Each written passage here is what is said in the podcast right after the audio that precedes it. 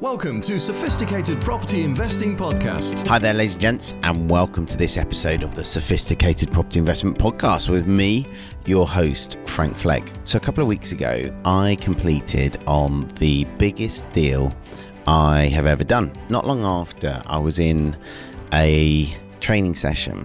One of the delegates challenged me, I guess is the right word, about the risks involved in the deal. And it's really easy to get excited about the deal, especially when it's a big one. So it was 32 properties on a control now, pay later strategy. We put quite a lot of money down on the deal, and I'm not going to go through all the numbers because I've done those in previous episodes.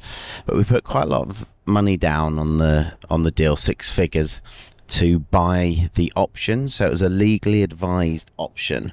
So that means the vendor had legal representation, the money th- went through the lawyers, etc we have now taken control of all 32 properties until we complete on them. So when I say the deal completed, we completed taking control of the properties, but we haven't purchased the properties. So all of them have remained in the vendor's name and we're buying them in different tax years from him over a, a, number of years. I think the furthest one out is seven years, might be slightly longer than that. I say this all the time. When people say no money down deals are impossible, and then I say, well, I put six figures down, it wasn't my money. I think 90 odd percent of that at least was other people's money, so money that we'd uh, borrowed. It nearly was. I don't think it was entirely. I do think we've got a bit of our own money in that, but not a lot. So it was nearly no money down. And then you can just use the return on investment triangle to work out when we'll have got all our own money back out because it's obviously a lucrative portfolio in really good condition actually, and so we are at a rate of knots getting our return on our uh, on our investment, and the, and that will be a really high cash on cash ROI because it's a profitable portfolio and we've got so little of our own money in it. The challenge I had from the delegate at this event was around the risks involved in this particular transaction, and it's a really good exercise, I think, to challenge yourself. So Brad Sugars says fall in love with the deal, and I, am I'm, I'm good at falling in love with the deal. I think I said on a recent episode it took 11 months to get it over the line. It's the largest number of properties I've secured on any given day ever. Um, it takes me to the largest number of properties I've ever bought in a year. So we are in October, and I think I'm up to 32, 14, 46 and then there were those i think we're up to 53 properties i think in the year. It might be slightly more by the end of the year and i might be miscounting. But my highest or my record or my biggest buying year to date was last year where I did around 30. So we've almost doubled it. In fact, we might double my highest year ever. And the highest year before that was probably, yeah, probably not more than 12 in a year, something like that. So to double the number of properties I've acquired in last year and then to double it again this year is quite remarkable. And interestingly, I do think I'll do more than 100 next year. That's my goal to do 100 next year. So I could double it three years running.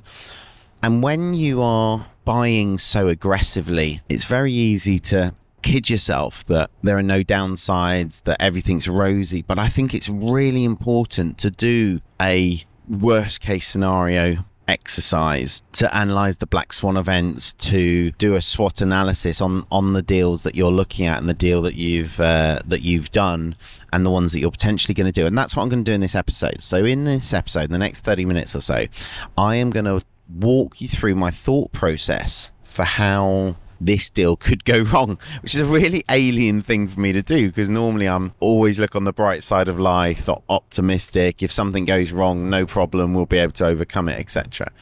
But it is important to know what could go wrong, and and then of course you can think, well, what what would I do? What would I do if that happened? So I'll talk you through my my thought process. So the biggest risk, I actually think, is the management of these properties. So these properties are three and a half, maybe four hours away from my where I live, and something like four and a half hours away from my business partner. And so between us, we're pretty remote. Now, one of the things we really liked about this deal is the fact that it is managed by a couple, not a letting agents. They are employed directly by the previous landlord. We have been building relationship with the couple over the last 10, 11 months, and they want to commence working for us. We've guaranteed the same pay and conditions. They know all the tenants personally. They do all the bookkeeping. They do all the maintenance. So it's a really strong partnership and a real asset to the portfolio. And so the biggest risk, I think, or the one that would have the fastest, biggest negative impact is the fact it would be if they chose not to work for us, not to manage the portfolio anymore, because straight away we'd lose a lot of continuity. And whenever there's disruption to a tenancy, either a change of managing agent or change of bank account or anything like that, you run the risk of the tenant breaking their habits and therefore missing a payment or just things going wrong. So that's probably the biggest risk, the one that's at the forefront of my mind. And that is that the management is interrupted. We'd probably have to split the portfolio into three or four letting agents because it would be too risky to put the whole portfolio with an untested letting agent and that yeah that would probably be the the biggest risk and the one that's at the forefront of my mind fortunately the couple that are managing the property at the moment they're really keen to keep that source of income and we've invested a lot as i say over the last 10 11 months in in building relationship with them. So that's the first thing. The next set of risks are probably risks in the property sector in general. So they would be the same risks if we had bought the properties in a conventional manner or if we'd completed BMV purchases on these properties. So, for example, we could have a hike in stamp duty we're going to buy these properties and stamp duty goes up, so now we'd have to pay more stamp duty. Or there might be a super tax applied to buy to let properties. And you might think, oh, that's that's ridiculous, Frank. But that's what happened with mortgage rate relief for personally owned properties. They could just bring it in for limited companies. If a limited company owns a property, any lending against that property is not deductible for tax. That would be a very easy law to bring in. And everyone thinks they're really clever at the moment because they're buying portfolios and converting them into limited companies. But actually, the government, HMRC, could just change that in a heartbeat. That would be a, a risk factor on this. We could have a increase in the building regulations for buy to lets that's introduced retrospectively. It's really easy to say, well, that's unlikely to happen. But actually, when you have all these things that can happen, one of them happening is quite high. the balance of prob- probability says well, one or, or more of these are quite high despite every single one being on its own quite a remote probability. So, a raising of the building standard regulations retrospectively, and when I say retrospectively, what I mean is a building is built and it gets signed off for building regs based on the building regs at that time. If the building regs then change subsequently, you don't have to update the property to conform to that new code of building regulations. What you can do is you can, you're basically grandfathered in.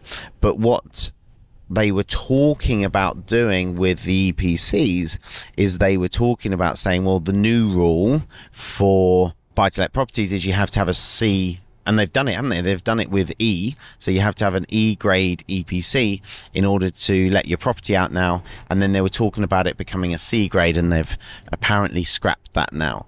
They could bring in all kinds of things. They could say, right, from this date, every single buy to let in the country has to have a, and whatever they want to make it, an electric boiler and so we then all as landlords have to put electric boilers in well if i've just taken control and i and i have assumed responsibility for these properties as if they were my own and so I would have to put 32 electric boilers in. Well, that would be really expensive, especially if they did it across the whole country because everyone would want electric boilers.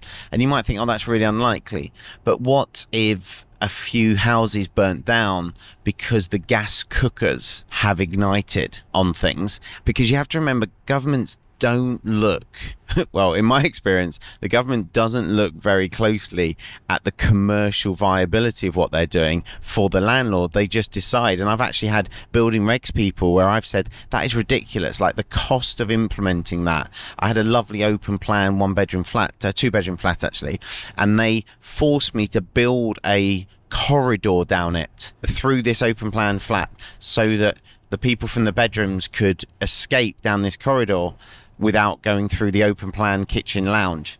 And uh, it was just ridiculous. It, it ruined the whole flat. And it was in a block of 16 flats. And I said, Are you making everyone in this block do this? And they said, No, only you, because you're you're a landlord, but these are all owner occupied, so they don't have to do it. And I said, So you're okay with 15 of them all like burning to death? But but on mine, you know, I've, I've got to build a corridor that ruins the flat and also costs me about four years of profit on this flat. And they said yeah it, doesn't matter what it costs it's about health and safety. Except it's not about health and safety because they didn't care about the other 15 people. I'll get off my soapbox in a minute. But you get the picture. They don't have to be reasonable. If we had some fires and some people died from gas hobs they could make us put an induction hobs in every property every buy to let property. That's possible. So there's, there's, a lot of things. They could insist that every property has an electric car charger. That wouldn't be crazy. They could insist every property had solar panels. Something like that is a risk factor. I think it's quite low risk, but it's definitely there definitely. So a tax change, a building regulations change, something like that. Uh, we could have rent control come in. They reduce all of our tenants' rents. That would be an issue. We've got interest rate rises, could be an issue. We could have mortgageability issues where, you know, more specific mortgage lenders go out of business and they won't extend their loans. That's possible. So all of the normal risk factors of being a landlord are in place with this portfolio. But then there are other risks. And this is really awkward for me doing this podcast because I'm not used to focusing on all the, the negatives, but it is it is important to be aware of them. So what risks are there specific to this deal that there wouldn't be if I owned the properties if I'd already bought them? The biggest risk really is the fact that the vendor still has them in their name. So they're on land registry. Something could happen to the vendor. Now, it could be something they do wittingly, so they could deliberately try to break the agreement. So they could try and sell the properties. They could try and take them back. They could go to the tenants and ask the tenants to start paying them rent. That's possible. They could refinance the properties and take money out of them and then we can't buy them for the prices we've agreed. They could just refuse to sell them to us. And in all of these instances, you think, well, they're not allowed to. That's true. They're not because they'd be breaching their agreement. But it's only a written agreement. The onus would be on us to take them to court and stop them doing whatever they're doing or make them do whatever the agreement says they should do. And therein lies the challenge the properties are still in their name, the onus would be on us to force them to do what they should do. Whereas if we owned the properties, they wouldn't be able to do any of this because we would have we would own the properties. You know ownership is nine tenths of the law. So we are in a more vulnerable position for sure. And so you might say well why wouldn't you just buy the properties then? Well because we would have had to put in just shy of seven figures to of cash to buy the portfolio. Whereas doing it this way we've put in a fraction of that. That's the main reason. Plus, it's way more profitable over the next few years to buy them in the way that we're buying them. The other issue or risk is if something happens unwittingly that forces the vendor. So they, they still do their best to conform to the agreement, but a third party intervenes. So it could be someone that they owe money to. So it could be that they go bankrupt and that these properties get sucked into the bankruptcy. That's definitely an issue, a, a potential. It could be that the vendor goes through a divorce and the the other party, the the spouse, intervenes and says that this agreement is now not going to be honoured. And so there's that ambiguity. And I think when you go into a long term, over many years, control now, pay later transaction, you have to really get comfortable and reassure yourself that you can sleep at night knowing that the deal isn't as robust as if you owned the properties in your own name or in this instance it being your company name. That's the biggest difference i think. But the way i look at it is if i did this conventionally i wouldn't be able to do as many of these deals I can probably do five to 10 times as many deals with my available cash than maybe even higher actually than if I did this conventionally or traditionally. And so I look at it as perhaps at some point I'm going to have my fingers burnt. Perhaps at some point someone's going to rip me off or I'm not going to make as much money out of one of these deals as I should have done. The flip side of that is I've done loads more deals and I've made loads of money off all the other deals. And so overall, I'm much better off. That's how I look at it. At the end of the day, I view my life as playing Monopoly. I just enjoy the game. I enjoy doing the deals. I enjoy like that vendor is over the moon. We chatted on the day of completion. We were both really excited. He's really excited to have got rid of the hassle, to have now he can forget about the properties. He can focus on his business. He can he's got a chunk of money in his bank account so he can do what he wanted to do with that. That's the key. That is the the key that I've enjoyed that 10 11 months of negotiating the deal and now I feel great that I've done the deal. I feel positive about it. I feel excited. I'm going to move on to the next deal and do the next one now because my JV and my JV partner is that they will manage the the couple. They will do the bookkeeping, etc., and uh, and we'll probably have quarterly meetings to discuss the success of the performance of the portfolio. I think those are the main risks, and there's quite a lot there. I get that, but I think those are the main risks. There's a few more, I guess, around completion that I've kind of touched on. But what if we can't find the vendor in four, five, six, seven plus years to do to actually complete on the transactions. That's possible. I think there's a bit more money in them in the deals for for them when they sell them to us so that's good because there's an incentive there. But yeah i guess that's the tricky bit. But i'm excited. I feel positive. I think the risks are far outweighed by the benefits. And so I'm really comfortable with the deal and hope to do many, many more. Interestingly, I've spoken to quite a few people recently who would not do this deal. Generally, they're novice investors and they are just looking for certainty, absolute certainty. I'm selling a property at the moment, and the person buying the property from me, it's a single buy to let, is going through every single facet of the buy to let with a fine tooth comb. Like to a ridiculous extent. They're upset that I don't know where the stopcock and the meters are. Well, I went to this property once about eight years ago. That was before I even bought it. It was just to value it. And so I may not have even known where the stopcock and the meters were then. I've given them access to my letting agents and said, you know, the letting agent will answer all of your questions. I've told the letting agent they can talk to them, but they're asking, oh, for my inside leg measurements. And it's fascinating because I've just bought these 32 properties and I don't know where any of the stopcocks are. I don't know where any of the meters are. And could that cause me a bit of inconvenience at some point? Yeah, it probably could. It may not. It may or it may not cause me a bit of uh, inconvenience. But if I go and find out where every stopcock and where every meter is located, that's a lot of definite inconvenience I've got to in- incur now.